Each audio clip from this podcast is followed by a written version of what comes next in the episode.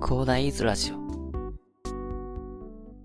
はい、おはようございます。こんにちは。こんばんは。コーダイです。この番組ではですね、最初に就職した大企業がブラックすぎたけど、残業のない企業に転職成功してですね、生まれた仕事後の時間を活用して、読書で得た知識や様々な挑戦をした実体験からですね、サラリーマンが生活を充実させるために役立つビジネス思考や情報を厳選して配信していきます。昨日ですね、思考を停止しないためにはゴールの設定をしないといけないということを話しましたが、ゴールのうまい設定方法なんかわからないよと悩んでいる人も多いのではないでしょうか。ゴールを設定しないとですね、いとも簡単に思考停止状態になってしまうんですよね。で、そしてね、思考停止状態は成長が止まっていることとイコールな上にですね、人生が楽しくなくなってしまう危険性があるので注意が必要なんですよね。自分のゴールって何って改めて考えてみるとなかなか難しいですよね。なんか私もブログで何かを提供したいとは漠然と思っていたものの、なかなか考えがまとまりませんでした。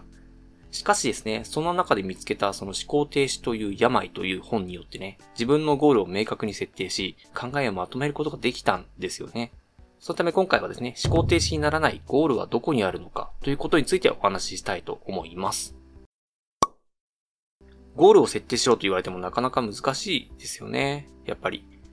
しかしですね、次の3つのことを意識すればゴールを正しく設定することが可能になります。その3つはですね、まず1つ目が現在の自分のままでは達成できないゴールであること。で、2つ目が自分の興味に合致すること。3つ目が自分中心にならないこと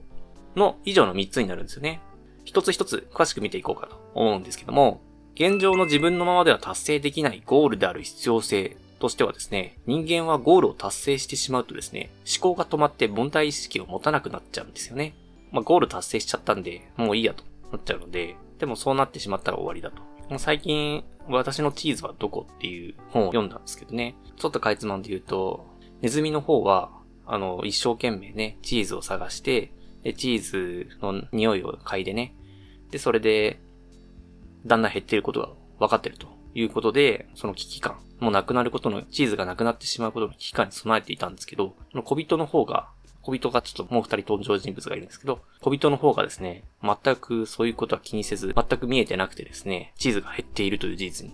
で、ある日突然なくなってしまって、チーズが消えてしまったって騒いでですね。で、結局、そのなくなってしまいそうになってたのを予期してたネズミの方はですね、それを探しに行って、新しいチーズを見つけたんだけど、小人の方は、誰かが取ってしまったみたいな感じで、その場でなんでなくなってしまったのか原因を探ってですね、そこから動かずにでですね、全くチーズが得られないと、ちょっと苦しい思いをしてしまうみたいな話だったんですけど、結局ね、ゴールを達成してしまって思考が止まって問題意識がないとですね、そういう危険性もあるんですよね。ゴールが達成してしまって時代の流れに取り残されたことに気づかなくてですね、結局思考停止状態のまま行って、でそのまま大変なことになってしまうということになりかねないので、まずね、そういうこともあるのでね、現在の自分のままでは達成できないゴールであることということで、思考が止まらないようにまずするのが一つ目ですね。そうなればね、文字通り思考停止状態ですし、問題意識がないので、成長はありませんのでね、現状のままで達成できないからこそ少し努力するんで、ぜひ、まず1点目、これは意識していただければなと思います。次が、自分の興味に合致するものですね。これはもちろんなんですけど、自分が興味のないもののゴールのために努力しようとする人はいないですよね。私はできないんですけど、そもそも辛すぎますよね。なのでね、ちょっと自分の興味に合致することで、まずゴール探した方がいいですね。で、最後の要点がですね、自分中心にならないことなんですよね。これちょっと意外かなと思うんですけど、これはちょっと私は意外だったんですよね。これはどうしてもですね、お金持ちになりたいとか、自分の中心になっちゃうと、そういう抽象度が大きいものになってしまうんですよね。そして明確なゴール設定とならなくなってしまうということがあるんですね。より多くの人にどのような価値を提供するためにどのようになりたいかということでですね、人々に価値を提供して喜んでもらえるような目標設定とすることでね、より具体性の増した目標設定としているのでね、自分よがりにならない。前のポッドキャストでもね、自分よがりの危険性みたいなことをお話しましたけど、そういうことにならないように注意していただければなと思います。ちょっと一応ね、概要欄にはリンク貼っておきます。ただね、仕事で成功して家族を養うことがゴールなんだよ。ちゃんとあるよっていう声が聞こえてきそうなんですけど、残念ながらね、それはゴールとしてはふさわしいものじゃないんですよね。いとも簡単にね、思考停止状態に陥ってしまうんですよね。なぜならね、あなたのやりたいことがない上に、漠然とした設定すぎるからですね。よくよく見ていただけるとわかるんですけど、仕事で成功して家族を養うっていうのは、あなたがやりたい、成功して家族を養うってことはそうだと思うんですけど、何をしたいのっていうのがなかなかないですよね。何に成功したいのかも全くわからないので、何の仕事なのかっていう話もありますけど、ちょっと漠然としすぎてるので、そこはね、もうちょっと具体的にしていただければなと思います。実際ね、私も同じようなゴールを知らずのうちに設定しておりました。そんな感じでね。ただね、私見事に思考停止状態に陥っちゃったんですよね。私のようにならないようにしてくださいね。詳しくは昨日お話しさせていただいてるんですけど、池早さんの動画が好きすぎてですね、めちゃくちゃ見まくってですね、で、そうして思考停止状態になっちゃったんですよね。池早さんみたいになりたいみたいな感じになっちゃってね。で、私にはもちろん結構思